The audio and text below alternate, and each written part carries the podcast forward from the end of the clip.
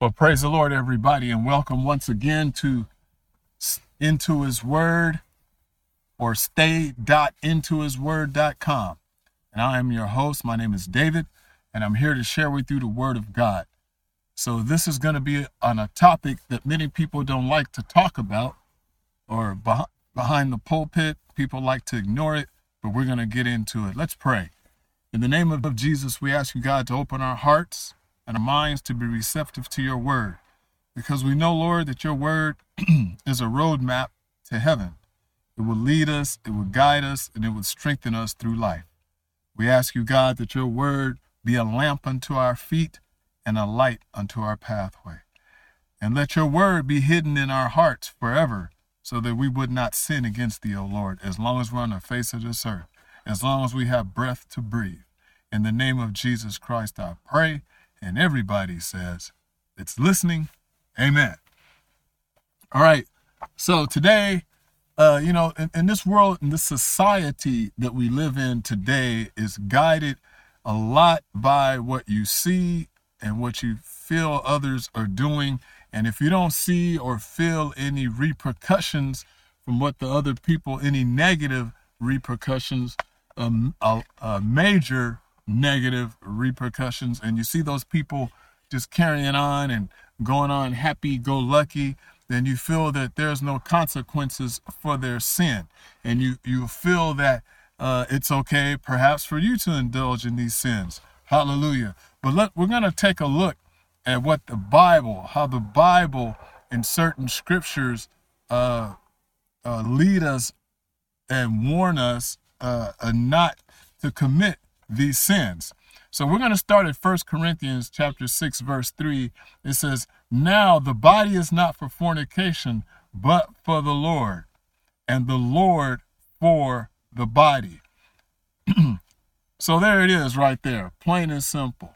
Now, if you want to be a Christian, if you want to be a Catholic, if you want to be a Methodist, a Presbyterian, whatever Bible, whatever religion, hallelujah, that you want to be in. I don't know much about Muslim and Buddha, but any one of those that I mentioned that uses the King James Version or is a some sort of offshoot or derivative of Christianity, and they believe in Judas, the Jews, and what the Jews taught and believed, hallelujah, they follow that vein of thought, then this would be in your Bible, and this must be followed. Hallelujah. Now, the body is not for fornication. That's the physical body, not your physical body. Hallelujah. We could talk about the body of Christ is not for fornication either, but that would be speaking on a spiritual level. The Bible also warns us of, and it tells us to flee fornication. Every sin that a man doeth is without the body, for he that committeth fornication sinneth against his own body. Hallelujah. What?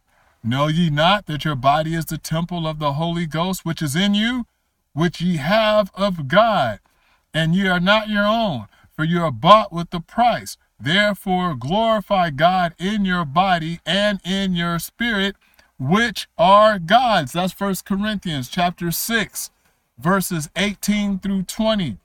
What? Know ye not? Don't you know that your body is the temple of God? And to go forward a little bit more deeper into this, God is talking to a group of people who already, or the Apostle Paul is talking to a group of people that already had received the baptism of the Holy Ghost, had already known the truth of God's word. So when you know the truth of God's word, when you've been born again of the water and of the Spirit, and when you have the knowledge of God's word, there comes a huge responsibility with that. And I do have a message forthcoming on responsibility, the greatest responsibility. That's only the title of that message, but that's later on down the road here. It's forthcoming. So we need to know that your body is the temple of the Holy Ghost, and God gave you the body. And again, he warns us to flee fornication. Hallelujah. And if you sin, you're sinning against your own body. Hallelujah. And he says that you are bought with a price. And the price that you are bought with, that's the price of Christ Jesus. That's the price of Jesus shedding his blood on Calvary. What do you mean shedding his blood? Well, you know, when he went to the cross and they tortured him on the cross and his blood, the Bible says, flowed out down the hill of Golgotha, the place of the skull, down the hill. And the Bible tells us that because of the remission of, without the shedding of blood, there is no remissions of sin. Now concerning the things whereof you wrote unto me, it is good for a man not to touch a woman. And I say therefore to the unmarried and widows, it is good for them that they abide even as I. But if they cannot contain, let them marry.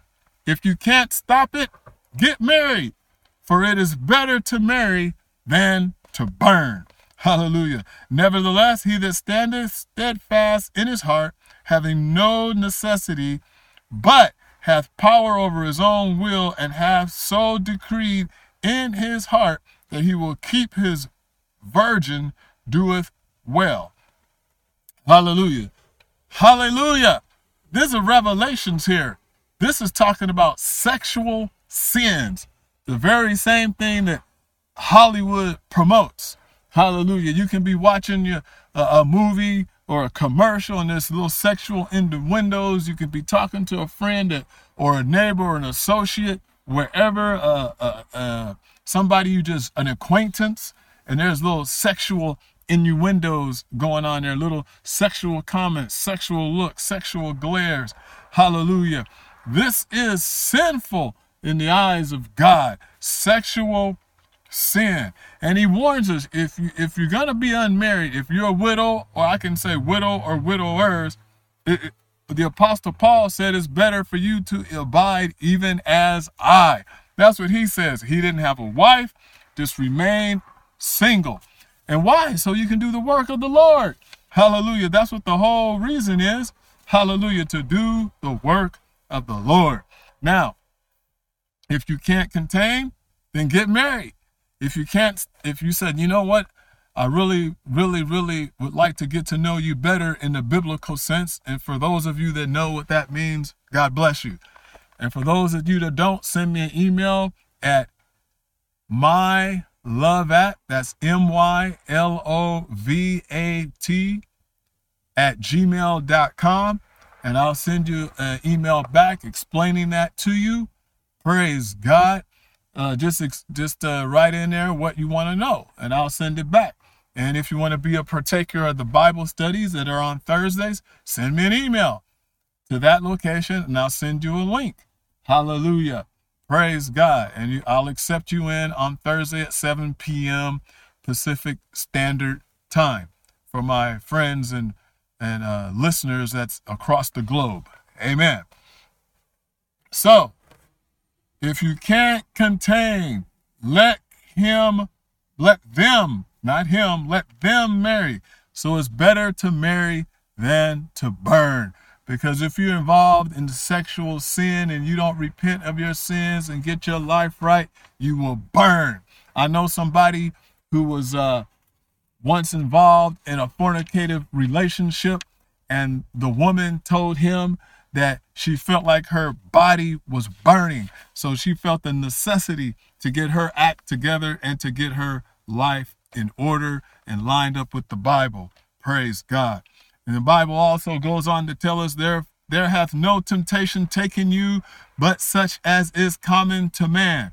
But God is faithful, who will not suffer you to be tempted above all that you are able, but will with the temptation also make a way to escape, that ye may be able to bear it. So whatever your temptation is, if you're tempted sexually and you don't know how to stop it, call on the name of the Lord. Jesus, help me. Jesus, help me. However you ask for help, God is able and God will deliver you. God will help you to escape that temptation, because it's the lust of the eye, it's the pride of life, and it's the lust of the flesh that's tempting you. Hallelujah. in the name of Jesus. So that's it for today. And I hope that helps you get your life on track with the Bible, because that's why you're listening to this podcast. That's why you're listening to the messages that I put out here, because you want to get your life on track with the Bible. So let's get on track. Let's start here. Hallelujah. Sexual sins. Lord, I pray today that those that have an ear to hear, let this word get into their heart and into their minds and into their souls, and let the inner man feel what he has to do to get right with you, so that it would be expressed on the outward man. Hallelujah. If they need to find a place of repentance and baptism in the name of Jesus Christ and infilling of the Holy Ghost. Hallelujah, Lord, lead them to a church that will teach them that and will lead them in that direction. Because, Lord, we know there's none other name given among men whereby we must be saved, and there's none other name given among men whereby we must be baptized, but in the name of Jesus. So we love you today, God, and we ask you to bless this world. Until we meet again, God be with you and bless you. Amen.